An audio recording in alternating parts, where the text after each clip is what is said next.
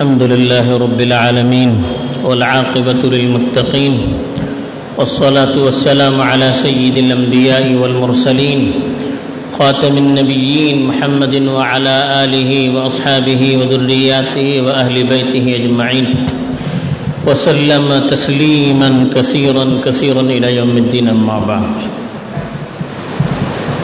میرے دینی اور ایمانی بھائیوں، بزرگوں اور دوستوں، اللہ کے رسول صلی اللہ علیہ وسلم کے اندر اللہ تعالیٰ نے جو خصوصیات رکھی تھی ان میں ایک بہت بڑی خصوصیت یہ تھی کہ اللہ کے رسول صلی اللہ علیہ وسلم تمام انبیاء کے سردار ہونے کے باوجود اپنی بڑائی کا کبھی کسی کے سامنے اظہار نہیں کیا کرتے تھے، ہمیشہ لوگوں کے درمیان ایک عام آدمی کی طرح رہتے تھے، چاہے وہ اپنے گھر میں ہوں یا اپنے دوستوں کے ساتھ ہوں یا بچوں کے ساتھ ہوں یا اور کسی ماحول میں ہوں، عام لوگوں سے اپنے آپ کو بڑا ثابت کرنے کی کبھی کوشش نہیں کرتے تھے۔ یہ جو اللہ کے رسول کی صفت تھی، اس صفت کو تواضع کہتے ہیں۔ تواضع کے معنی آتے ہیں اپنے آپ کو چھوٹا کرنا، وضع کے معنی آتے ہیں گھٹانے کے۔ تواضع کے معنی یہی ہے کہ اپنے آپ کو لوگوں کے سامنے بڑا بنا کر ثابت نہ کریں، لوگوں کے سامنے اپنی خوبیاں بیان کر کر کے یا اپنی صلاحیت کا اظہار کر کے یا اپنے عہدے کا اظہار کر کے اپنی بڑائی ان کے سامنے ثابت نہ کریں، یا لوگوں سے اپنے فضائل اور اپنی خوبیاں اور اپنی تعریف کے سننے کا شوق دل کے اندر نہ ہو۔ یہ جو جذبہ انسان کے اندر رہتا ہے، یہی جذبہ انسان کو آگے بڑھاتا ہے، اور یہی وہ صفت ہوتی ہے جس صفت سے لوگوں کے دلوں کے اندر بھی محبت بھی پیدا ہوتی ہے اور سامنے والے کی عزت اور اس کا وقار بھی بڑھتا ہے، اور یہ صفت بندوں کو اللہ کے یہاں بھی بڑا مقام دلاتی ہے۔ اللہ کی طرف سے بھی اللہ کے رسول صلی اللہ علیہ وسلم کو اس صفت کے اختیار کرنے کی ترغیب دی گئی تھی۔ وَاخْفِضْ جَنَاحَكَ لِمَنِ اتَّبَعَكَ مِنَ الْمُؤْمِنِينَ، آپ سے فرمایا کہ جو مومن آپ کے پیچھے چلتے ہیں، آپ کے ساتھ رہتے ہیں، ان کے سامنے اپنے بازوؤں کو جھکا دیجیے، یعنی ان کے ساتھ چھوٹا بن کر رہیے، ان سے گھل مل کر رہیے، ان کے سامنے اپنی بڑائی کا اظہار نہ کیجیے۔ یہ اللہ کے رسول صلی اللہ علیہ وسلم کو تعلیم دی گئی تھی، اور قرآن کی آیات بھی آپ کے سامنے تھی کہ تِلْكَ الدَّارُ الْآخِرَةُ نَجْعَلُهَا لِلَّذِينَ لَا يُرِيدُونَ عُلُوًّا فِي الْأَرْضِ وَلَا فَسَادًا۔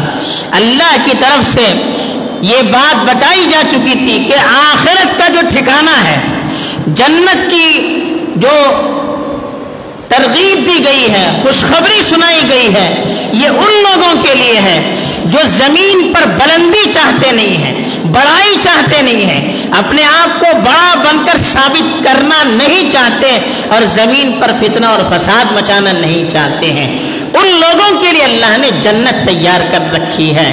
اور بڑائی اور فتنہ اور فساد یہ لازم ملزوم ہے۔ جو اپنے آپ کو بڑا ثابت کرنے کی کوشش کرے گا، اب اس کے راستے میں جو بھی رکاوٹ ڈالے گا، اس کے لیے وہ لڑائی جھگڑا اس سے کرے گا اور فتنہ اور فساد معاشرے میں برپا کرے گا۔ یہ لازم اور ملزوم چیزیں ہیں، اس لیے اللہ کی طرف سے آپ صلی اللہ علیہ وسلم کو اس کی ترغیب دی گئی، اور اللہ کے رسول صلی اللہ علیہ وسلم نے عملاً اس کو ثابت بھی کر دیا۔ اور اللہ کے رسول کے اندر یہ صفت کیوں پیدا نہ ہوتی؟ اس لیے کہ اللہ کے سامنے اللہ کے رسول صلی اللہ علیہ وسلم اپنی بے بسی کا اس طرح سے اظہار کرتے تھے، اور اللہ تعالیٰ کی صفات، اللہ کی عظمت، اللہ کی بڑائی، اللہ کی قدرت، اللہ کا علم، یہ ساری صفات اللہ کے رسول صلی اللہ علیہ وسلم کے سامنے اس طرح سے کھل کر آئی ہوئی تھی کہ اللہ کے رسول اللہ کے سامنے اپنے آپ کو بالکل چھوٹا سمجھتے تھے، کمتر سمجھتے تھے۔ یہ جو صفت تھی، اس کی وجہ سے اللہ کے رسول صلی اللہ علیہ وسلم لوگوں کے سامنے بھی اپنے آپ کو چھوٹا بنا کر پیش کرتے تھے، جس کے اندر جتنا اللہ کی عظمت کا علم ہوتا ہے وہ اپنے آپ کو اتنا چھوٹا اور کمتر محسوس کرتا ہے۔ دیکھیے جو درخت ہوتا ہے، جس درخت کے اندر پھل جتنے ہوں گے وہ درخت اتنا جھکا ہوا رہتا ہے، جس آدمی کے اندر جتنی خوبیاں ہوں گی، اللہ کی طرف سے جتنی نوازشیں ہوں گی، وہ آدمی اپنے آپ کو لوگوں کے سامنے اتنا ہی چھوٹا بنا کر پیش کرے گا۔ اللہ کے رسول صلی اللہ علیہ وسلم نے اپنی زبان سے بھی اس کو ثابت کیا اور اپنے عمل سے بھی اس کو ثابت کیا۔ اللہ کے رسول صلی اللہ علیہ وسلم نے خود ارشاد فرمایا، من تواضع للہ رفعہ اللہ، جو اللہ کے لیے اپنے آپ کو چھوٹا کرتا ہے اللہ تعالیٰ اس کو بہت بلند کرتا ہے، یعنی اللہ کے لیے اپنا حق چھوڑ کر اپنے آپ کو چھوٹا ثابت کر دے گا، اللہ یقیناً اس کے نتیجے میں لوگوں کے نزدیک بھی اس کا مقام بڑھائیں گے، اپنے یہاں بھی اس کا مقام بہت اونچا کریں گے۔ اور اللہ کے رسول صلی اللہ علیہ وسلم نے اپنی اس صفت کی وجہ سے اس زمانے میں لوگوں کے اندر جو امتیاز تھا، اونچ نیچ تھی، یہ بڑا، فلاں چھوٹا، فلاں خاندان کی یہ خصوصیت، فلاں خاندان کی یہ خصوصیت، عربوں کی یہ خصوصیت، عجم کی یہ خصوصیت، ہر قوم اپنے آپ کو اپنی صفات کی وجہ سے اور اپنی خصوصیات کی وجہ سے دوسروں کو بڑا ثابت کرنا چاہتی تھی، اور خاص طور پر عربوں کے اندر یہ صفت سب سے بڑی ہوئی تھی۔ عرب آپ سے اپنے آپ سے بڑھ کر کسی کو سمجھتے نہیں تھے، ان میں بھی جو قریش کا خاندان تھا، جس خاندان میں رسول اللہ صلی اللہ علیہ وسلم پیدا ہوئے اور وہیں پر پرورش پائی تھی، اس خاندان کا مقام عربوں میں ایسے بھی بڑا ہوا تھا۔ کعبۃ اللہ کے پاس رہتے تھے، کعبۃ اللہ کی نگرانی کرتے تھے، لوگوں کی مہمان نوازی کرتے تھے، اس کی وجہ سے پورے عرب میں اس خاندان کی بڑی عزت تھی۔ وہ خاندان والے بھی اپنے آپ کو بڑا سمجھتے تھے اور دوسرے لوگ بھی ان کا بڑا احساس کرتے تھے۔ اس خاندان کے لوگوں کے درمیان اللہ کے رسول صلی اللہ علیہ وسلم نے اعلان کیا کہ لا فضل لعربی علی عجمی ولا لعجمی علی عربی ولا لاسود علی ابیض ولا لابیض علی اسود الا بالتقوی۔ کہا کہ کسی عربی کی کسی غیر عربی پر، کسی غیر عربی کی کسی عربی پر، کسی کالے کی کسی گورے پر، کسی گورے کی کسی کالے پر کوئی فضیلت نہیں ہے۔ فضیلت اگر ہے تو تقوی کی بنیاد پر ہے۔ اللہ سے ڈرنے کا جذبہ کس کے اندر کتنا زیادہ ہے وہ اتنا بڑا ہے، اور یہ وہ صفت ہے جس کو کوئی سمجھ نہیں سکتا ہے، اللہ کے علاوہ کوئی سمجھ نہیں سکتا۔ گویا اللہ کے رسول صلی اللہ علیہ وسلم نے یہ بتا دیا کہ اللہ کے ہاں کس کا بڑا مقام ہے، یہ جب کسی کو معلوم نہیں ہے تو پھر دنیا میں کسی پر کسی کو کوئی فضیلت نہیں ہے۔ اور اللہ کے رسول صلی اللہ علیہ وسلم نے اپنے عمل سے اس کا اظہار کیا۔ پہلا موقع جب مکہ فتح ہوا تو اللہ کے رسول فاتح بن کر آئے، اور سامنے وہ لوگ تھے جو شکست کھا چکے تھے، اللہ کے رسول صلی اللہ علیہ وسلم کے سامنے اپنی ہار کو مان چکے تھے، تسلیم کر چکے تھے، اور ان لوگوں نے اللہ کے رسول صلی اللہ علیہ وسلم اور آپ کے ساتھیوں پر بے انتہا ظلم کیا تھا، یہاں تک کہ ان کو مکے سے ظلم کر کے نکلنے پر مجبور کیا تھا۔ وہ لوگ، ایسے ظالم لوگ اللہ کے رسول صلی اللہ علیہ وسلم کے سامنے تھے۔ ظاہر بات ہے کوئی دوسرا ہوتا تو کس شان سے داخل ہوتا مکے میں، لیکن اللہ کے رسول صلی اللہ علیہ وسلم جب مکے میں داخل ہو رہے تھے تو جس اونٹنی پر بیٹھے ہوئے تھے، سر اتنا جھکائے ہوئے تھے، تواضع کی وجہ سے اتنا اپنے سر کو جھکائے ہوئے تھے، صحابہ نے لکھا ہے کہ جھکنے کی وجہ سے آپ کے داڑھی کے بال اونٹ کی پیٹھ کو لگ رہے تھے، اتنا جھک کر مکے کے اندر داخل ہو رہے تھے۔ یہ ثابت کرنا چاہ رہے تھے کہ اس میں میرا کوئی کمال نہیں ہے، جو کچھ کمال ہے وہ صرف اللہ کا ہے۔ اور اس بندے کی طرح اللہ کے رسول ظاہر داخل ہو رہے تھے جس کے سامنے اللہ کی عظمت اس وقت ظاہر تھی۔ ہم نے فتح کیا، ہماری عظمت کچھ بھی نہیں ہے، اللہ کی عظمت جب سامنے ہوگی تو انسان کی اپنی ذات اس کے سامنے کوئی حیثیت نہیں رکھتی ہے۔ اس لیے اللہ کے رسول صلی اللہ علیہ وسلم جھک کر، اتنا جھک کر داخل ہوئے کہ لوگ دیکھتے تھے کہ کیا آدمی ہے, کہ داڑھی بھی اس کی وہ اونٹ کی پیٹھ سے لگ رہی تھی. اس موقع پر جب مکہ فتح ہوا, اللہ کے رسول صلی اللہ علیہ وسلم مکے میں داخل ہوئے, ایک شخص اللہ کے رسول صلی اللہ علیہ وسلم کی خدمت میں حاضر ہوا, آپ سے کچھ بات کرنا چاہ رہا تھا. اب وہ آدمی یہ سوچ کر آیا تھا کہ اللہ کے رسول کوئی بڑے بادشاہ ہیں, اس لیے کہ بادشاہ کے دربار میں آدمی جاتا ہے تو پھر اس کے آداب ہوتے ہیں, اس کے اصول ہوتے ہیں, روب کی وجہ سے آدمی کب کپاتا ہے, معلوم نہیں کب بادشاہ پیش میں آ جائے, غصے میں آ جائے اور گردن اڑانے کا حکم نہ دے. تو اللہ کے رسول صلی اللہ علیہ وسلم کے بارے میں بھی اس کا یہی تصور تھا. وہ اللہ کے رسول صلی اللہ علیہ وسلم کی خدمت میں آیا تو تھر تھر کپکپا رہا تھا. اللہ کے رسول سمجھ گئے اس آدمی کی نفسیاتی کیفیت کیا ہے. اللہ کے رسول سمجھ گئے اور اللہ کے رسول صلی اللہ علیہ وسلم نے فوراً اس سے کہا, حو بن علیہ, ذرا اپنے اوپر رحم کیجیے, گھبرائیے نہیں. انا لست بملک, میں کوئی بادشاہ نہیں ہوں, بلکہ کہا انما انا امرأۃ من قریش تأکل القدید, کہا کہ میں قریش کی ایک عورت کا بیٹا ہوں جو سوکھا گوشت کھاتی تھی. یعنی بالکل اپنی عامیت کا اظہار کیا, جیسے تم کسی ماں کے بیٹے ہو, میں بھی ایک عورت کا بیٹا ہوں. جیسے تمہاری ماں سوکھا گوشت کھاتی ہے, معمولی گوشت کھاتی ہے, میری ماں بھی وہی گوشت کھاتی تھی, تو میرے اور تمہارے درمیان کوئی فرق نہیں ہے, اس لیے میرے سامنے ڈرنے اور گھبرانے کی کوئی ضرورت نہیں ہے. اس طرح سے سامنے والے کے دل کو آپ نے تسکین دی. ایک بادشاہ بن کر, ایک حاکم اور فاتح بن کر جا رہے تھے, لیکن کبھی اپنی بڑائی اس کے دل میں بٹھانے کے لیے آپ نے کوشش نہیں کی. دوسرا, آپ کے ساتھیوں کے ساتھ آپ کا برتاؤ. آپ کے ساتھی آپ کو اللہ کا نبی سمجھتے تھے, لیکن اللہ کے نبی صلی اللہ علیہ وسلم کا ان کے ساتھ جو برتاؤ تھا, جیسے ایک دوست کا دوسرے دوست کے ساتھ برتاؤ ہوتا تھا. اللہ کے رسول جب مجلس ہوتی تو ہنس مس کر ان سے باتیں کیا کرتے تھے, بلکہ اہم معاملات میں ان سے مشورے بھی کیا کرتے تھے. غزوہ بدر کے موقع پر, غزوہ خندق کے موقع پر ان سے مشورہ کیا, غزوہ احد کے موقع پر. اور خالی مشورہ نہیں کرتے تھے, بلکہ ان کے مشورے کے اندر اگر قابل قبول بات ہوتی تو اس کو قبول کرتے تھے. غزوہ خندق کے موقع پر حضرت سلمان فارسی نے کہا کہ اللہ کے رسول, مدینے کے سامنے خندق کھود دیجیے, بڑا گڑا کھود دیجیے. یہ جنگی ٹیکنک تھی اس زمانے کی ایران والوں کی. تو اللہ کے رسول نے فوراً ان کی رائے کو قبول کیا, حالانکہ خود نبی تھے, لیکن ایک عام صحابی کی رائے کو آپ نے قبول کیا.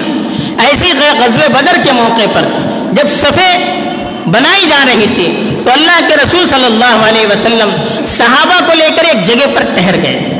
ایک دوسرے صحابی اللہ کے رسول صلی اللہ علیہ وسلم کی خدمت میں حاضر ہوئے اور عرض کیا, اللہ کے رسول, اس جگہ پر آپ جو اترے ہیں کیا اللہ کی طرف سے آپ کو وحی آئی ہے؟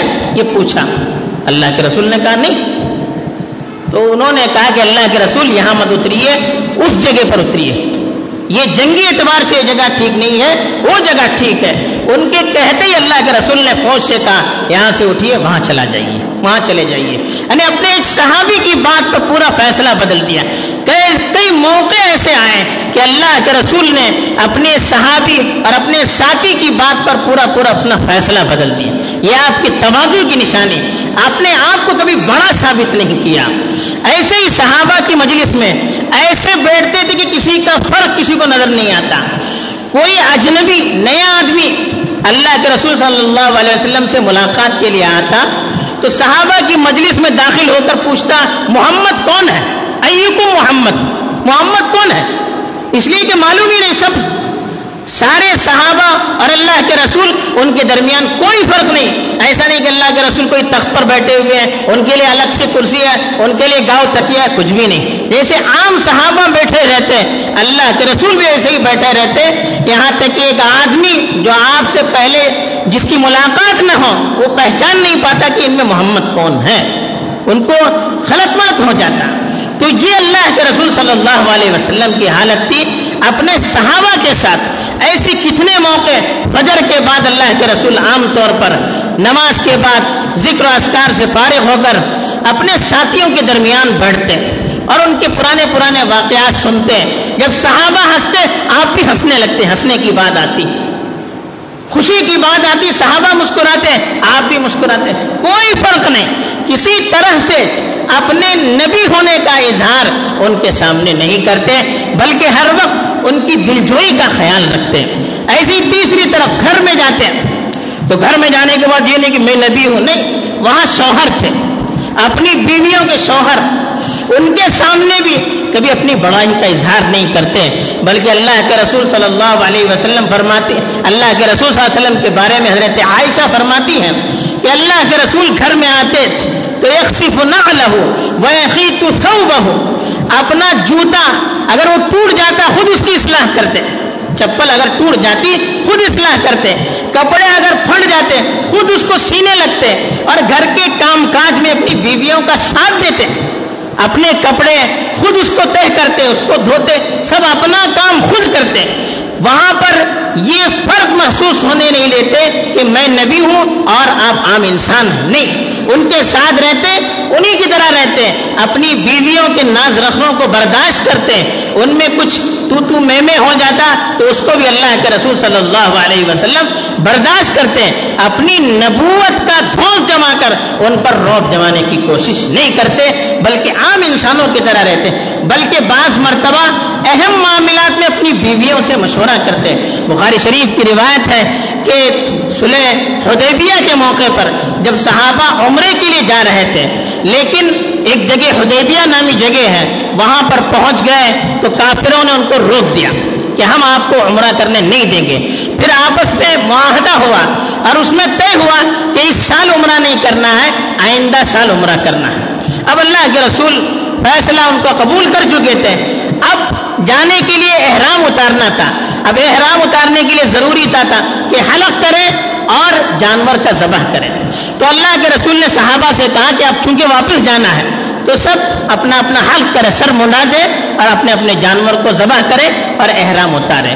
لیکن صحابہ اتنے پریشان تھے کہ اللہ کے رسول کے ایک اشارے پر اپنی جانوں کو قربان کرنے والے اس موقع پر اتنے پریشان تھے کہ اللہ کے رسول کے کہنے کے باوجود وہ اس پر عمل نہیں کر پائے۔ اللہ کے رسول پریشان ہو گئے اور اپنی بیوی حضرت ام سلمہ کے گھر میں چلے گئے۔ حضرت ام سلمہ نے تاڑ لیا، چہرے سے پریشانی کو محسوس کیا اور پوچھا کہ کیا بات ہے۔ اللہ کے رسول نے پورا واقعہ بتایا تو حضرت ام سلمہ نے کہا اگر آپ چاہتے ہیں کہ وہ لوگ حلق کریں اور ذبح کریں تو میں جو کہتی ہوں اس پر عمل کیجیے۔ اللہ کے رسول نبی ان سے کہہ رہے میں جو کہہ رہی ہوں اس پر عمل کیجیے۔ اللہ کے رسول دیکھیے کتنے متوازے، کہا جی بتائیے کیا کروں، کہا آپ چپ چاپ گھر سے نکلیے، اپنے بال خود سے منڈوائیے، اپنا جانور خود ذبح کیجیے، پھر دیکھیے لوگ کیا کرتے ہیں۔ اللہ کے رسول صلی اللہ علیہ وسلم نے ان کے مشورے کو قبول کیا اور گئے، اپنا بال منڈایا۔ جب صحابہ نے دیکھا کہ اللہ کے رسول صلی اللہ علیہ وسلم اپنے بال منڈا رہے ہیں تو ایک دوسرے پر ٹوٹ پڑے اور بال منڈوانے لگے اور جانور ذبح کرنے لگے۔ اتنے بڑے نبی ہو کر اپنی بیوی کے رائے کو جوں کا تو قبول کیا اور اس پر عمل بھی کیا اور اس کی وجہ سے ایک بڑا مسئلہ حل ہو گیا۔ ایسے ہی چوتھی طرف اللہ کے رسول صلی اللہ علیہ وسلم بچوں کے ساتھ بھی، چھوٹے بچے ہوتے ان کے ساتھ بھی اچھا برتاؤ کر کے کھل کر ملتے۔ حضرت انس بن مالک رضی اللہ تعالیٰ عنہ جو 9 سال کی عمر میں آپ کی خدمت میں آئے تھے اور آپ ہی کی خدمت میں مرتے دم تک لگے رہے، وہ کہتے ہیں کہ اللہ کے رسول صلی اللہ علیہ وسلم مدینے کی گلیوں سے گزرتے تھے تو وہاں انصار کے بچے کھیل رہے ہوتے تو خود سے ان کو سلام کرتے تھے، یہ نہیں کہ میں بڑا ہوں مجھے سلام کرے، نہیں، خود سے ان کو سلام کرتے تھے۔ یہ آپ کے تواضع کی نشانی ہے کہ اپنے آپ کی وہ حیثیت لوگوں کے اندر جمانے کی کوشش نہیں کرتے تھے بلکہ اللہ کے رسول صلی اللہ علیہ وسلم ان سے مذاق بھی کرتے تھے۔ ایک صحابی تھے چھوٹے بچے، ابو عمیر ان کا نام تھا، وہ چڑیا کو پالتے تھے، جسے بچوں کو عادت ہوتی ہے گھر میں کبوتر پال رہے ہیں، طوطا پال رہے ہیں، تو ایسے وہ بھی کوئی چڑیا پال رہے تھے۔ اللہ کے رسول جب ان کے یہاں جاتے تو ان سے تفریح کرتے اور پوچھتے یا ابا عمر ما فعل النغر، اے ابو عمر وہ تمہاری چڑیا کیا ہوگی، ایسے ان کو پوچھتے رہتے تھے۔ اچانک اس چڑیا کا انتقال ہو گیا، مر گئی چڑیا۔ اب وہ بچے تھے، بہت پریشان ہوئے، رونے لگے۔ اللہ کے رسول صلی اللہ علیہ وسلم کو معلوم ہوا، خود آئے اور اس بچے کو ہنسانے لگے اور ہنسا کر جب وہ ہنسنے لگا تو چلے گئے۔ ابھی وہ پریشان تھا, اس کی پریشانی کو دیکھ نہیں پائے, خود اس کے لیے اس کے گھر میں آ کر اس کو تسلی کی باتیں کرتے کرتے ہنسانے لگے. جب وہ بچہ مسکرانے لگا تو آپ کو تسلی ہوئی اور پھر آپ چلے گئے. اس طرح سے بچوں کے ساتھ بھی آپ کا معاملہ بڑا بے تکلفانہ تھا. ان کے ساتھ بچوں کی سی باتیں کرتے تھے, ان کے دل کو بہلانے کی کوشش کرتے تھے. اس کی وجہ سے لوگوں کے دلوں کے اندر آپ کی محبت بڑھتی چلی گئی, آپ کا احترام بھی بڑھتا چلا گیا, آپ کی عزت بھی بڑھتی چلی گئی اور لوگ آپ کے قریب آتے چلے گئے اور اس کی وجہ سے دین کو پھیلنے میں بڑی مدد ملی. بہت سے غیر مسلموں نے لکھا ہے کہ اللہ کے رسول کی جو صفت تھی کہ لوگوں کے سامنے اپنے آپ کو بڑا نہ بنانا, چھوٹا بن کر رہنا, سب سے گھل مل کر رہنا, بے تکلف رہنا, اس صفت کی وجہ سے لوگوں میں آپ کی مقبولیت بھی بڑی ہے اور اسلام کے پھیلنے میں بھی اس سے بڑی مدد ملی ہے. آج ہمیں اس صفت کو اختیار کرنے کی ضرورت ہے. اپنے آپ کو چھوٹا بنانے سے آدمی چھوٹا نہیں بنتا ہے. یہ جو دل کے اندر صفت ہوتی ہے کہ لوگ میری عزت کریں, میرا احترام کریں, مجھے کوئی عہدہ مل گیا, اب میں کسی مجلس میں حاضر ہوا, مجھے اسٹیج پر نہیں بٹھایا جا رہا ہے, میرے دل کے اندر بات آ رہی ہے دیکھیے میری کوئی عزت نہیں ہے, پھر میں غصے سے چلا جا رہا ہوں, یہ تکبر کی علامت ہے, بڑائی کی علامت ہے. اس کو اللہ کے رسول صلی اللہ علیہ وسلم نے کبھی پسند نہیں کیا. یہ تو شیطان نے کیا تھا. شیطان کو جب اللہ تعالیٰ نے جنت سے بھگا دیا تو اس نے انتقام کی قسم کھائی کہ رب بما اغویتنی لازینن لهم فی الارض ولاغوینهم اجمعین, اے میرے پروردگار آپ نے مجھے گمراہ کیا ہے, مجھے جنت سے نکالا ہے, اس کی وجہ سے میں انسانوں کو دنیا کی چیزیں خوبصورت بنا کر چھوڑوں گا اور ان کو جہنم میں داخل کر کے رہوں گا. تو انتقام لینا یا اپنی توہین کو محسوس کرنا, اس سے کہا آدم کے سامنے سجدہ کرو, اس نے کہا میں نہیں کروں گا, شیطان نے, میں تو آگ سے بنا ہوں, یہ مٹی سے بنا ہے, مٹی زمین میں رہتی ہے, آگ اوپر کو اڑتی ہے. اپنی بڑائی اللہ کے سامنے جتلانے لگا اور اپنی بڑائی کا اظہار کرنے لگا اور اس کے ان کے سامنے سجدہ کرنے میں اپنی حقارت محسوس کرنے لگا تو اللہ تعالیٰ نے اسی وقت اس کو جنت سے نکال دیا. یہ تکبر کی صفت, بڑائی کی صفت انسان کو برباد کر دیتی ہے. قوموں کے اندر ہوں, قوموں کو برباد کر دیتی ہے, اداروں کے اندر ہوں, اداروں کو برباد کر دیتی ہے. آج اس کی ضرورت ہے اپنے اندر چھوٹا پن محسوس کریں, اپنے اندر اللہ کی عظمت کو دل پہ لائیے, ساری اپنی عظمت ختم ہو جائے گی. اس صفت کو اختیار کریں گے آج بھی معاشرے کے اندر محبت پھیل سکتی ہے, آج بھی معاشرے کے اندر اتحاد اور اتفاق پھیل سکتا ہے, آج بھی معاشرے کے اندر امن و انصاف عام ہو سکتا ہے, آج بھی غیروں کے اندر ہماری محبت اور ہمارا احترام بڑھ سکتا ہے. لیکن ایک چیز کو پیدا کرنے کی ضرورت ہے, وہ ہے تواضع, اپنے آپ کو چھوٹا سمجھنا اور دوسروں کے سامنے چھوٹا بنا کر پیش کرنا. اللہ تعالیٰ مجھے بھی اس صفت سے متصف فرمائے, آپ کو بھی متصف فرمائے. آمین. وآخر دعوانا الحمد للہ رب العالمین.